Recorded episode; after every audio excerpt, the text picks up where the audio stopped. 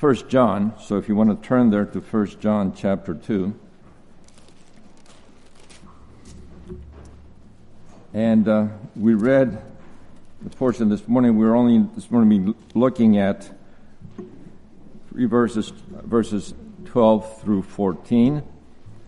As in the past, we have been going through the Epistle of John, and we have uh, seen that John wrote this epistle addressed to the church that had been confronted by false teachers who were causing quite a bit of problems and difficulties. So the epistle is written now. The old apostle, in his old age, the probably late 80s, early 90s, writing to help assure the congregation and to help root out the false teachings of those who had come and sown falsehood among the truth. And the passage that we come to this morning, a passage of uh, reassurance and also of uh, letting us see what our spiritual growth should be in terms of our walk with the Lord. So let's go ahead and read beginning in verse 12. Let's just read through 14. John says, I am writing to you, little children, because your sins have been forgiven you for his name's sake. I'm writing to you, fathers, because you know him who has been from the beginning. I'm writing to you, young men, because you have overcome the evil one. I have written to you, children, because you know the Father. I have written to you, fathers, because you know him who has been from the beginning. I, I have written to you, young men, because you are strong, and the word of God abides in you, and you have overcome the evil one. Let's pray.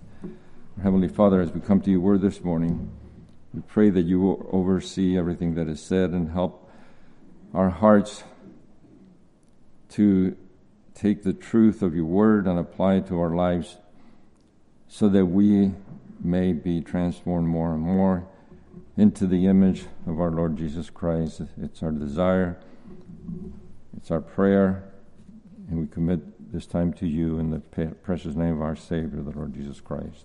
Amen. So, as we said, there are certain false teachers who have been disturbing the congregation to whom the Apostle John is writing. And John, in his epistle, has a, a twofold purpose. One is to confront the false teaching, and he's concerned that those who are not Christians but who think they are would not be falsely assured of their salvation. False teaching to those who are not grounded in the truth may draw them away into false assurance of our salvation. On the other hand, John desires to give the true Christians in their congregations a fuller understanding and of their experience and assurance of salvation. So he wants those two. And we know that because in the epistle, John himself writes a verse which is a purpose statement in chapter 5 and verse 13, where he says, These things I have written to you who believe in the name of the Son of God, so that you may know that you have eternal life. So you see, expressly stating here towards the end of the epistle, everything that he has written is written there with the purpose for those who believe in the Son of God, those who have repented and come to Him in salvation may know that they have eternal life. So, his purpose is to assure the Christian. And so, throughout the epistle, John presents some tests of assurance. And so, following the exhortation of the Apostle Paul to cause us Christians to examine ourselves to see if we are in the faith, John provides these tests throughout the epistle, which are helpful for the Christian to examine ourselves where we are. His purpose in writing is as much to confirm the right assurance of genuine Christians as to rob the counterfeit of their false assurance. Now, that's a hard thing to do at the same time. So, the passage that we were coming to this morning is actually sort of a parenthesis. If you notice when we read the passage, the full passage this mor- morning, you notice that immediately before these verses, John has uh, presented the test of uh, brotherly love and exhorting us to express that love as an evidence of the love of God in us. And immediately following is a passage where talks about another love, but a love that we should not have, which is the love for the world. And see it's another test that he presents. But in the middle of them, we have these verses we're looking at this morning with sort of a, a parenthesis. It's uh, in which John then pauses as he recognizes that even as he confronts the false salvation of those who are false Christians, it can have the effect of a true Christian becoming insecure or uncertain about the state of their own hearts. Someone who's especially sensitive or someone may have doubts as he looks at these tests that John is presenting and therefore have doubts.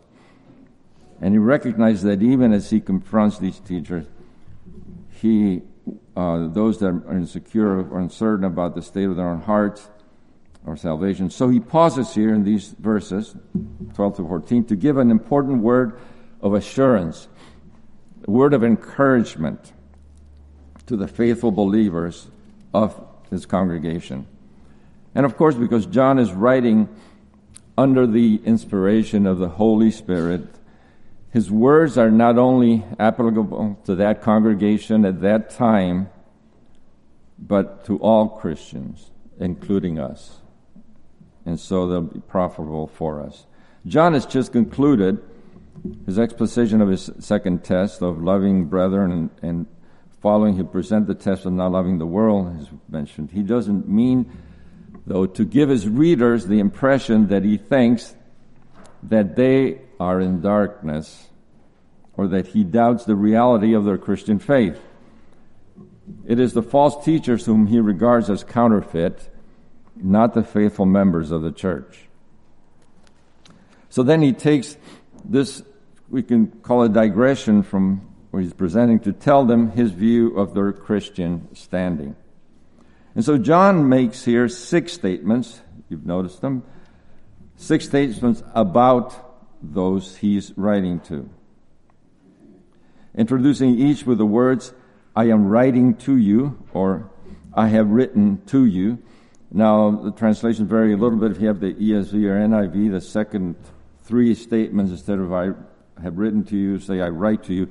But it's basically, the, the tense does not change the intent of what he is writing here. And so it's interesting because because of the some of the nuances of the mechanics of the structure of these verses, commentators spend quite a bit of time in discussion as to the mechanics of the way in which John puts this uh, sur- survey of Christian doctrine in these verses. And they talk about the verb tenses, they differ the first three statements from the second sta- three statements, but uh, the variation is not very significant, but also they speak and discuss uh, little children and children, the two words different used by John in the 12th verse and at the end of the 13th verse. Um, even discuss um, how the statements are arranged and back and forth and the different verb tenses, etc. And um, as a matter of fact, as an example, one of the commentators states that what happened uh, between verses, uh, the middle of verse 13, where there's a change in the in the in the verse tense from I'm writing to you to I have written to you, is that he was interrupted in the middle of writing this, so then he had to leave. And when he came back, he resumed writing, but changed the verb tense. And that, well, obviously that's conjecture, and well, that really is not very helpful. So they're interesting discussions. But I think that I agree with uh, Dr. Martyn Lloyd-Jones when he states regarding this that uh, regarding these discussions that it does not matter because what really matters is that clearly the apostle is telling us that these truths of the Christian life and of the Christian faith must be understood by all. So John writes for all Christians, but at the same time, there are steps and stages in, the, in this Christian life. And if you notice, John here divides his readers into three groups, whom he names children, fathers, and young men, and addresses each group twice. He's indicating, of course, here not their physical ages, but stages in the spiritual development or spiritual growth. For God's family, like every human family, has members of different maturity. Now, I just want to clarify something. Of course, the fact that he's referring to young men, spiritual young men, and uh, and fathers does not simply exclude women. This is simply analogy he's using, and the expression, of course, is inclusive of all. So John discusses here different stages of spiritual growth in the believer. As we consider this subject of spiritual maturity or spiritual growth, which is in reality this, the believer's progressive sanctification, we refer to as progressive sanctification, because the progressive aspect throughout our lives in which we are being progressively sanctified. We are growing, maturing in the faith. So we need to consider some things that can be wrongly characterized regarding this subject before we actually go to the verses. Now, Pastor John MacArthur has made excellent statements regarding this, which I would like to just mention. In discussing spiritual growth, he says it's important to address several misconceptions when we're thinking of what spiritual growth is. And these must be carefully avoided. And so he lists some of. First, spiritual growth does not determine the believer's standing his standing in grace before God. That issue is finally and completely settled when sinners trust in the atoning work of Jesus Christ and have his righteousness imputed to them. And of course, John has already talked about this earlier. At the moment of conversion, Christ's own sacrifice for sin is applied to the believing sinner and his own righteousness credited to the penitent, so that God's wrath is turned away. All sin is paid for and pardoned, and the believer is accepted by God in Christ Jesus. And so the resultant standing is fixed and irrevocable, and not and it settles forever the believer's heavenly destiny. So the spiritual growth does not determine the believer standing before God. Secondly, Spiritual growth does not affect God's love for the believer. We are not loved more or loved less by God, depending on where our maturity is. He doesn't love the mature saint more than the less mature.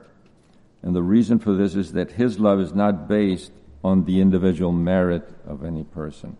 None of us have earned God's love in any way. He has lavished His love upon us merely of His own grace and mercy. Romans 5 8 states, But God demonstrates His own love toward us in that while we were still sinners, Christ died for us. The Lord Jesus Christ loves all the elect perfectly. If you remember, even on the night before the crucifixion, the apostles demonstrated immaturity and pride Remember, they were arguing about what? About who was going to be the greatest in the kingdom. And the Lord, who was already in the luminous shadow of the cross, present there, still says, John writes in the gospel that even in this worst behavior, the Lord continued to love them to the end, that is, to perfection or to the maximum of His love. His love was not dependent on their actions or the level of maturity. Third, spiritual growth, growth is not measured by the calendar. It is not strictly measured by the calendar, by time. People who have been believers for many years may be less mature than others who have been believers for a much shorter time. Now, this may be the result of inadequate study or instruction of the Word of God, or it may be the result of fleshly disobedience and unfaithful application of sound teaching. Fourth, spiritual growth is unrelated to the amount of theological information that the believer knows. Some Christians have an adequate or even exceptional amount of biblical and theological knowledge and yet are immature spiritually. And that, by the way, is a dangerous position to be in because the more biblical knowledge that you have but don't apply, the more deceived the person becomes about his own spiritual condition. Constant disobedience produces indifference and a subdued conscience and in stunt, stunting spiritual growth. So it is a dangerous condition to be in. Fifth, spiritual growth has nothing to do with outward successful ministry activity. There are some that are very busy in the church, but unskilled in the truth and immature in the wisdom that comes from above, as James speaks about in chapter 3. Now, great temporal success or a high level of influence or heading a large organization or generating much financial support for Christian organizations, it's not an indicator of genuine spiritual maturity. In fact, sometimes the opposite is true. Remember, for Paul, weakness, suffering, persecution, and poverty were the true signs of his maturity in the Lord. As he expresses when he's writing to the Corinthians, that we've been studying recently in our Sunday school. Finally, spiritual growth is not mystical, it's not sentimental or psychological. It doesn't stem from a once for all act of spiritual rededication a religious decision or an emotional experience that produces you know, good feelings. Rather, it's as physical growth results from the process of taking food regularly, so spiritual growth results from the process of taking in God's truth.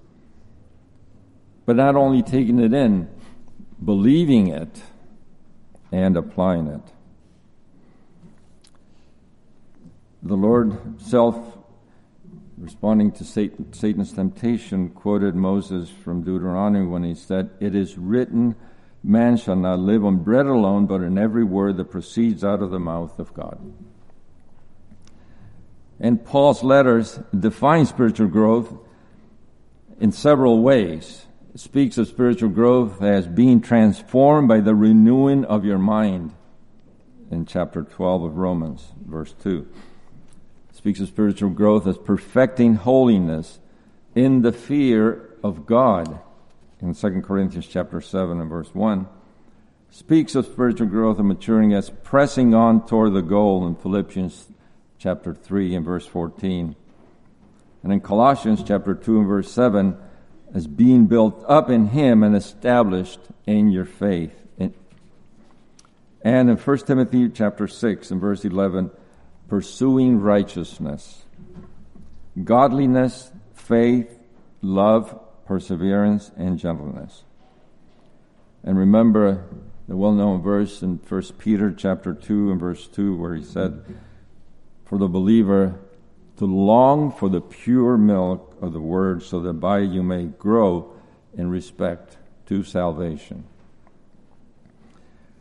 Now, as we look at verse 12, states, I'm writing to you, little children, because your sins have been forgiven you for his name's sake. Now, John points in the very first place here, as he's referring, by the way, children, he's referring to all of the congregation. He refers to God's forgiveness. It's an interesting starting point, isn't it? Christians are forgiven people. We all are. We have been forgiven of our sins.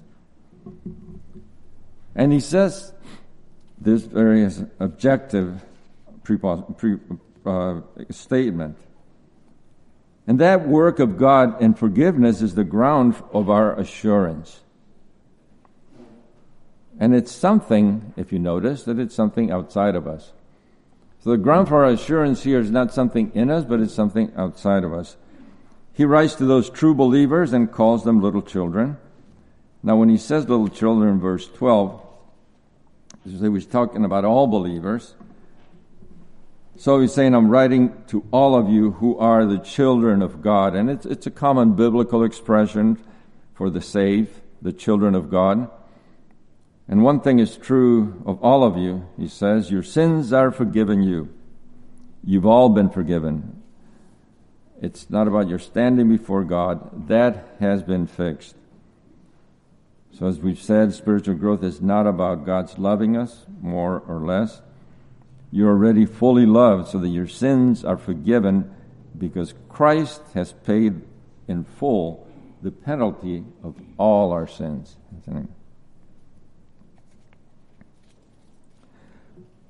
So, one thing is true of all believers, wherever they are in the spiritual growth stage, whether a child or a young man or a father, we have all been forgiven.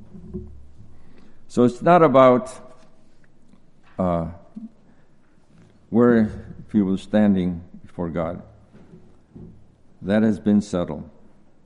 And this is the great reality of our salvation, the forgiveness of sins. Listen to Ephesians chapter 1 verse 7. In him, that is in Christ, we have redemption through his blood, the forgiveness of our trespasses according to the riches of his grace which he lavished upon us. What a wonderful expression that. The riches of his grace has been lavished upon us. He lavished his grace and complete forgiveness to everyone who has truly repented and believed in him. In Ephesians chapter 4 verse 32 it says be kind one to another tenderhearted forgiving each other just as God in Christ also has forgiven you the basis for us to be forgiven others the fact that in Christ we have been forgiven God has lavished His grace upon us in an overabundant way, an overflowing way in His forgiveness of our sins. So forgiveness is at the heart of our salvation.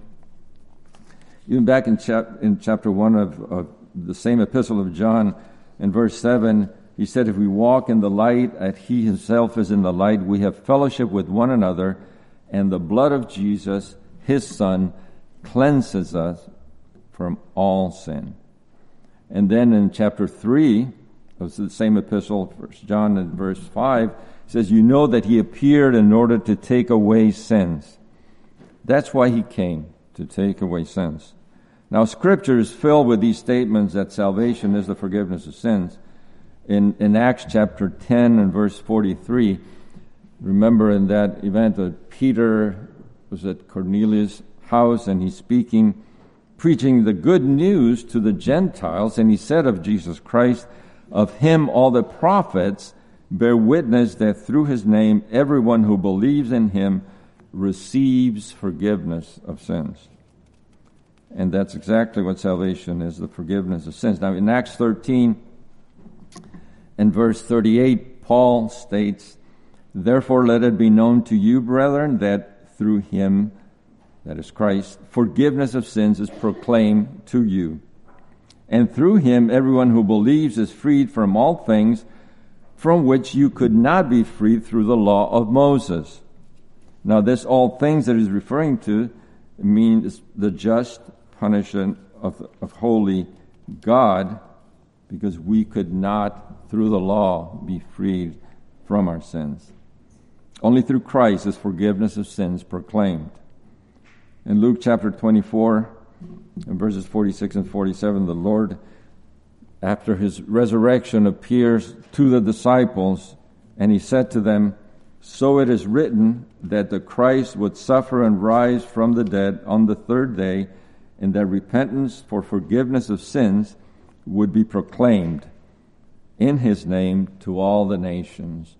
So the proclamation that goes out to all the nations by his disciples according to his command is to proclaim the repentance for forgiveness of sins in Christ. Now, as we go back to First John, so John here is pointing to us to an objective ground for an assurance, for our assurance. Now, notice the fact that he points to God's work of forgiveness, not to something in us. So, as he's seeking to reassure believers who may be weakening or may be doubting, he reassures them in, in God's work of forgiveness. John is pointing us away from those subjective evidence to God's work in our lives to something objective, something that's outside of us, something that God does, not that we do, and that is the forgiveness of sins.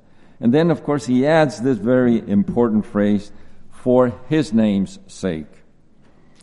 Now, God pardons all our sins and accepts us as righteous in his sight not for anything in us, but all for the sake of the righteous Savior, the Lord Jesus Christ. We are forgiven because of Christ. We're forgiven because of God's mercy shown to us in Jesus Christ. Not because we're worthy, not because we deserve it, not because we somehow merit it, but for His name's sake. The basis of our forgiveness, as we said, is God acting, not something in us. And so the assurance of our forgiveness is outside of us and it's in what God has done. So that assurance is anchored in who God is and what He has done. And so He points us to this. We are forgiven and we forgiven for, for because of what Christ has done as the basis for our salvation. Now, He forgave us because of the person and work of Christ, the sinless Savior, the Messiah, who lived a life of perfect obedience to the law in our place, that which we could not do. And so, dying the death on the cross, in which our penalty was given to Him, and his righteousness was imputed to us. And so this is the basis for our salvation, and hence this is the basis for our assurance. And it's an unshakable assurance, isn't it? For his name's sake. That simply means for his glory. It is to the glory of God that he forgive our sins. That's absolutely the reason for everything, isn't it? Everything God does, he does for His glory, including all of His redemptive work. It's all for His glory. Psalm 25:11 says, "For Thy name's sake, O Lord, pardon my iniquity." Not for my sake, but for the sake of the glory of your grace, so that you can put your glory on display. In Psalm 106, verse 8, it says the Lord saved Israel. It says the reason he saved them for this is for the sake of his name, that he might make his power known. For my own sake I will act, God says. It brings glory to God to forgive sinners. We are forgiven not because we merit, we are forgiven not because we earn it. We are forgiven not because there's something in us worth forgiving. We are forgiven because it gives testimony, gives testimony to the grace of God to do that. So when John says, I'm writing to you, all you Christians, because you all have been forgiven, it's not by anything we've done or deserve, but it's because it pleases God to put on display the wonder and the glory of His grace. When it says His name's sake, of course, the term the name simply implies or means all that he is. The Lord said in the Old Testament, My name is, he said to Moses, I am that I am. God forgives us because it pleases him to display the glory of his forgiveness, and it's in his name, implying all that he is. So John here is saying, you know, I'm not questioning whether you're Christians. I know you're children of God. I know you've been forgiven. I know you don't feel worthy, but it's been done so that God's glory can be displayed. Now, it's stating, saying that you're all in the family, but we have to realize that then there are degrees of maturity. So if you feel like you're way down at the beginning or you're a spiritual baby, don't think for a moment that you're not a Christian. Just because you aren't where you should be in the spiritual process, don't deny the reality of what the Lord has done in your life for His name's sake. And we're not talking about, of course, absolute perfection here. We're talking about direction of life, of spiritual progress. And so there are categories here that John puts forth as we look at this this, statement in these verses. There are categories of spiritual growth in verses 13 and 14. He goes on, he says, I'm writing to you, fathers, because you know him who has been from the beginning. Then I'm writing to you, young man, because you've overcome the evil one. I have written to you, children, because you know the Father. I have written to you, fathers, because you know him who has been from the beginning. I have written to you, young men, because you are strong and the word of God abides in you and you have overcome the evil one. So we see here the presentation of different categories. Now, you know, John has a, a, different way of presenting things than the Apostle Paul does. Paul is much more meticulous, much more systematic.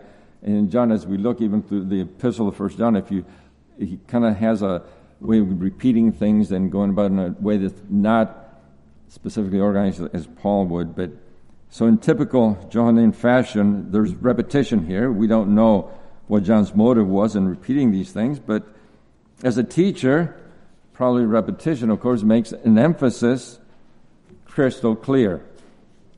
I'm repeating this thing to make sure you get it. I want you to understand this, so I'm going to repeat it. And I'm going to remind you what I just said this is for the sake of emphasis, probably. He wants to embed this in our minds. And this is very encouraging. We're writing that you might know you're saved, he's saying. We're writing that you we might affirm that you are a child of God with forgiven sins. But we also want to recognize that there are levels of spiritual growth. And so he defines the, the reality that though you're not a spiritual father or even a spiritual young man, you're still a child who's been forgiven. So there's a great measure of grace here. And as we look at these categories, first of all, we need to understand that there are spiritual children. Just because you've been a Christian a long time does not mean you're not a spiritual child. Now, all spiritual babies do not become spiritual young men they don't become spiritual fathers. Not, they, we all should, but not all do. We should all grow in grace and in the knowledge of our Lord and Savior Jesus Christ. Peter chapter 3 and verse 18 states that they should grow up into the measure of the stature of the fullness of Christ. So that, as believers, that is our goal, that is our desire, that is our calling is to grow in our sta- spiritual stature, to mature spiritually. We should feed on the Word of God and grow by it, as Peter wrote, but unfortunately, not all do. At any given point in time, even those who will grow are so new in the faith that they haven't started to really develop yet. So there's these categories here. And um, it's encouraging to us in our progress as we examine what John is saying here. But let's start where we have to start with the little children. In verse 13, he again addresses the children at the, towards the end of the verse where he says, I've written to you children because you know the Father. So there's another statement of description here these children. The distinguishing act in a, of a child in Christ is to acknowledge God as Father. The child expresses their delight in the attachment to the Father. They express their delight in the new life and the joy of dependence. As in Romans 8.15 and Galatians 4.6, the spiritual babe says, Abba, Father. That's an expression like daddy. It's an expression of intimacy, an expression of dependence, an expression of appreci- appreciating the closeness, and the presence of the Father. There's a newness of life, there's a wondrous intimacy and familiarity. A personal relationship with God is expressed there. Now, little children are more regulated by their affections than by knowledge, though, right? They're more affected by their emotions, their feelings, than by information or knowledge. Now, in this expression, there's a joy there that the expression that God is my Father, Christ, Christ is my Savior, God is my protected, protector, He cares for me, He meets my needs, He's provided a home for me, He's provided everything I need. So there's special intimate affection for God. There's a delight in the spiritual life, a delight in the spiritual experiences, and a joy that their sins have been forgiven. But spiritual babies are attached to the relationship more than to doctrine. So it describes an immaturity, even though there's this wonderful dependent attachment to the relationship, but not so much in terms of knowledge. That's why in 1 Corinthians chapter 3, the apostle Paul says, Look, here's how I know you're babies because one says I'm of Paul and one says I'm of Apollos. They're more drawn by their affections than by their knowledge. In Ephesians chapter 4 and verse 13 and 14 states uh, something that's true about spiritual children that's a warning to us all. It says, Be no longer children tossed here and there by waves and carried about by every wind of doctrine, by the trickery of men, by craftiness and deceitful scheming. There's another thing about children. They're affectionate and they're drawn to relationships, but they have no discernment, and they will be easily led astray. It's the nature of a child to be easily deceived and to be easily led, led astray. And there's also a lack of wisdom there, isn't it? There's a lack of discernment. And spiritual children live in danger of being led seriously astray. False teachers prey on spiritual babies. We see a second category then as he refers to the young men in verse 13. It says, I'm writing to you, young men, because you've overcome the evil one. And then he adds in verse 14, I have written to you, young men, because you are strong and the word of God abides in you, and you've overcome the evil one. So this different category now go, goes from the relationship more to the knowledge. And that, of course, doesn't exclude that. As we're looking, these are progressive stages of relationship, isn't it? Progressive stages of, of growth. But in this stage, then we have here and have the knowledge, the, the theology, the doctrine. This goes from the attachment that is purely, mostly emotional, to the attachment that is a matter of affection to the doctrinal issue. And it's a beautiful analogy. He says, I'm writing to you, young men, because, spiritual young man, because you have overcome the evil one. So, how did they overcome the evil one? Verse 14 states, because you are strong so, how do they get strong? Because the Word of God abides in you, and that's how you overcome the evil one. In fact, John says you're strong because the Word of God abides in you. That's the secret of the strength. They are strong because the Word of God abides in them, and because the Word of God abides in them, they had overcome the wicked one, the evil one. So, what's a characteristic of a spiritual young man? Somebody who knows the Word of God. The Word of God abides in them. They know what the Bible teaches, They're equipped with spiritual knowledge. The characteristic of children, which is ignorance, but the characteristic of the young man is knowledge. They know doctrine, they know the Word of God abides in them. A spiritual baby is self absorbed with new feelings, with needs, with problems. Everything is personal. A spiritual young man has outgrown that and looks to the world outside, looks to the truth, and looks to the Word of God.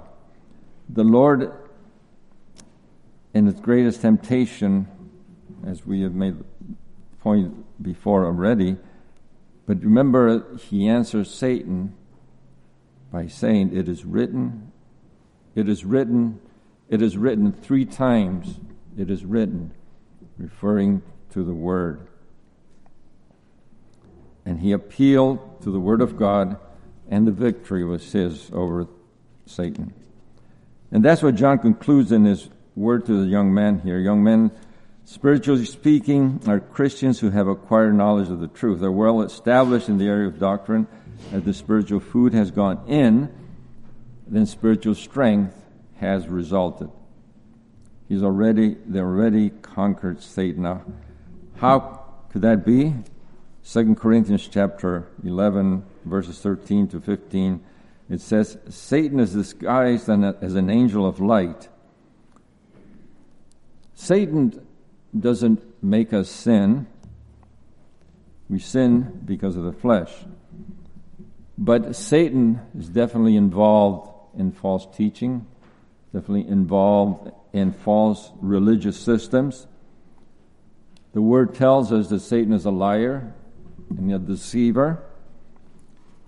And he, wa- he works in false systems, the false ideologies of the world. As we looked in Second Corinthians, that we're fighting against fortresses, or spiritual fortresses, or false ideologies, and Satan works through these. So we don't blame Satan for our sin.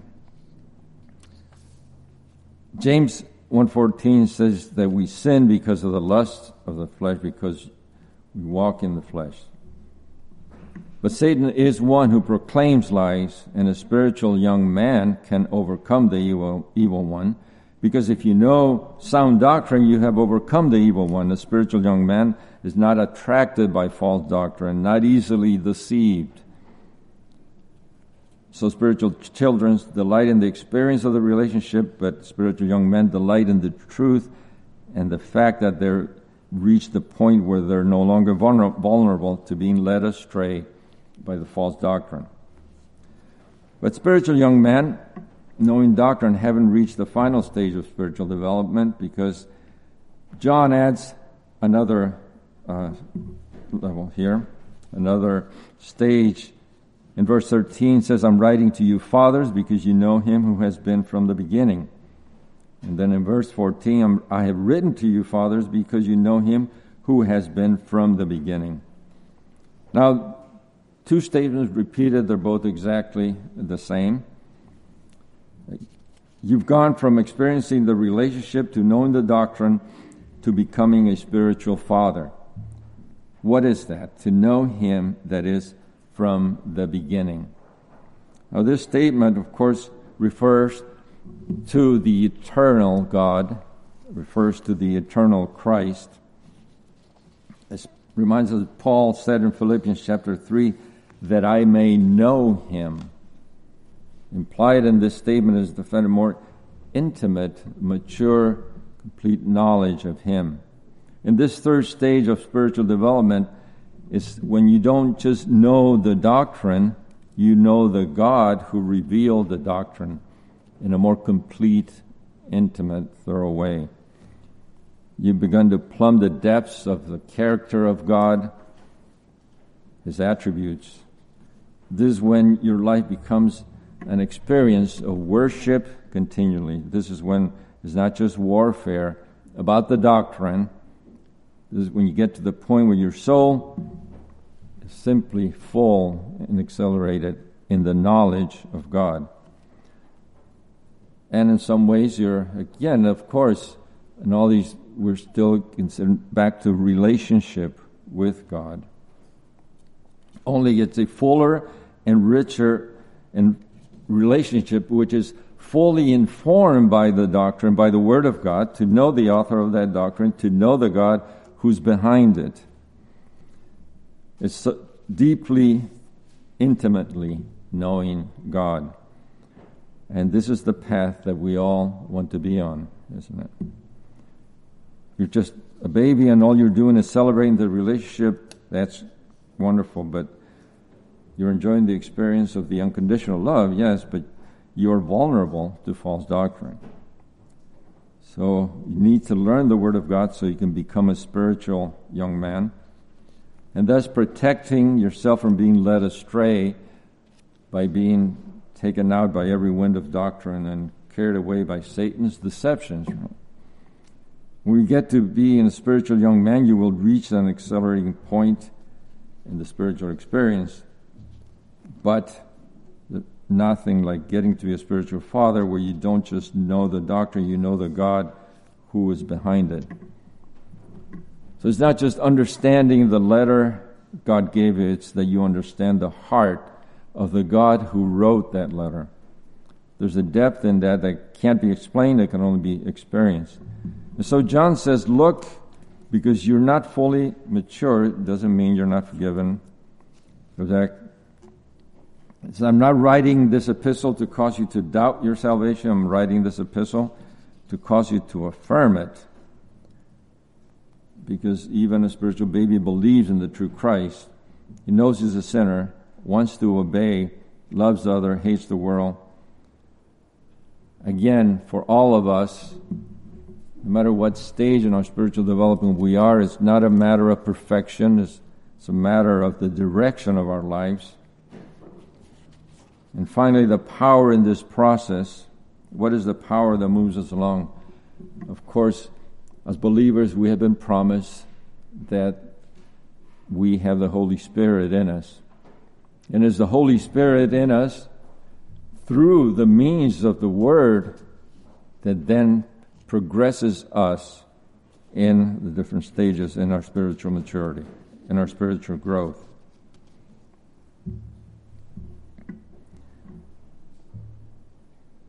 But it is important, greatly important, to be thoroughly immersed in the Word of God. Because we're never going to really know the God who wrote the Word until we know what He wrote. There's, so there is an inner relationship, reciprocal relationship but in that.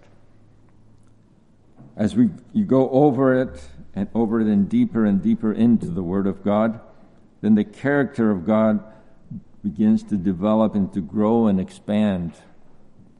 We literally live our lives in awe of the wonder of who God is. There's no limit to the depth of God's Word. The Word is life itself, it's the living Word. the Word is life giving. We're begotten again and sanctified by the Word. And the Word is life maturing. It is the process by which we mature spiritually. We grow in grace and in the knowledge that the Word provides. The Word is transforming Paul states, Be ye transformed by what? By the renewing of your mind, and the renewing of that mind is through the Holy Spirit using the Word to renew our mind. It is the bread of life by which we grow, we live and grow. And the pursuit of all of us is to become the spiritual father, and the characteristic of the spiritual father is an intimate knowledge of God, like the knowledge that Christ has of his own father. In Christ's priestly prayer in John 17, Lord Jesus is praying to the Father, and in this prayer, he prays for those who are his own. And he says, I've given them your word. I've given them your word. That's what they need. And then he says, Sanctify them in the truth. Your word is truth. Sanctify them in the truth. Your word is truth.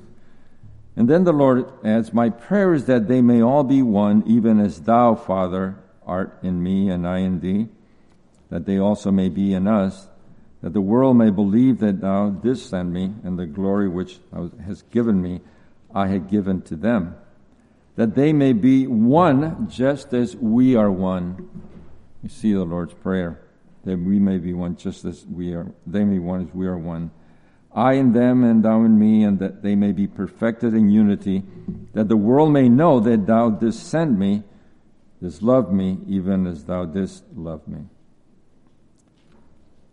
And then in verse 25, O righteous Father, the world hasn't known you, but I have known you. Similar expression to what the Apostle John is using here. You have known him who is from the beginning. And then the Lord says, in essence, I've, I've made your name known to them. So the Lord Jesus Christ, the end, is saying, I want them to know you the way that I know you. That is his prayer for us. Isn't that wonderful? So as we gaze at the image of Christ, that we literally want to get to a place where we know God in some measure the way Christ knows him as Christ truly knows him to be who he is. So we as believers, may we come to the mature knowledge of God. Whatever the limitations we may have, we know that God, as much as possible, is the same way that Christ knows him. And in that knowledge comes the essence of worship in our lives. So then, we realize that growth isn't just going to happen by just an event or a decision or an experience, it's the consistent ongoing work of the Word. As the Word is believed, as it's applied, it becomes active in our lives and maturing us more and more into the image of our Savior. Let's pray. Blessed God, our Father, we thank you for these words written long ago by the Apostle John, inspired by your Holy Spirit. And as we look at these wonderful statements by the Apostle John, Lord. We ask that you will help each one of us to examine ourselves, examine our stage and our spiritual maturity before you. And help us, Lord, to apply these things that the Apostle John is bringing here. Help us to apply your word in our lives in a, in a way not simply just to accumulate knowledge, Lord, but in a way that it be used by the Holy Spirit in us to transform us more and more that so that we may come to a fuller and deeper, more intimate knowledge of who you are, who our Lord Jesus Christ is. And we pray these things in his name. Amen.